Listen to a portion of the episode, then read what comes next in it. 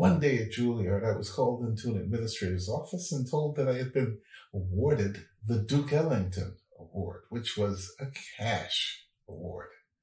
I was told that I had to be at an Ellington concert to receive the award because the last person took the money and left. I responded, Are you crazy? Of course I would be there because you see, I truly love jazz.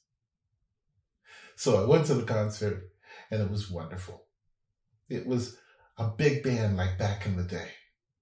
Then at intermission, I was brought on stage, introduced, and given the award.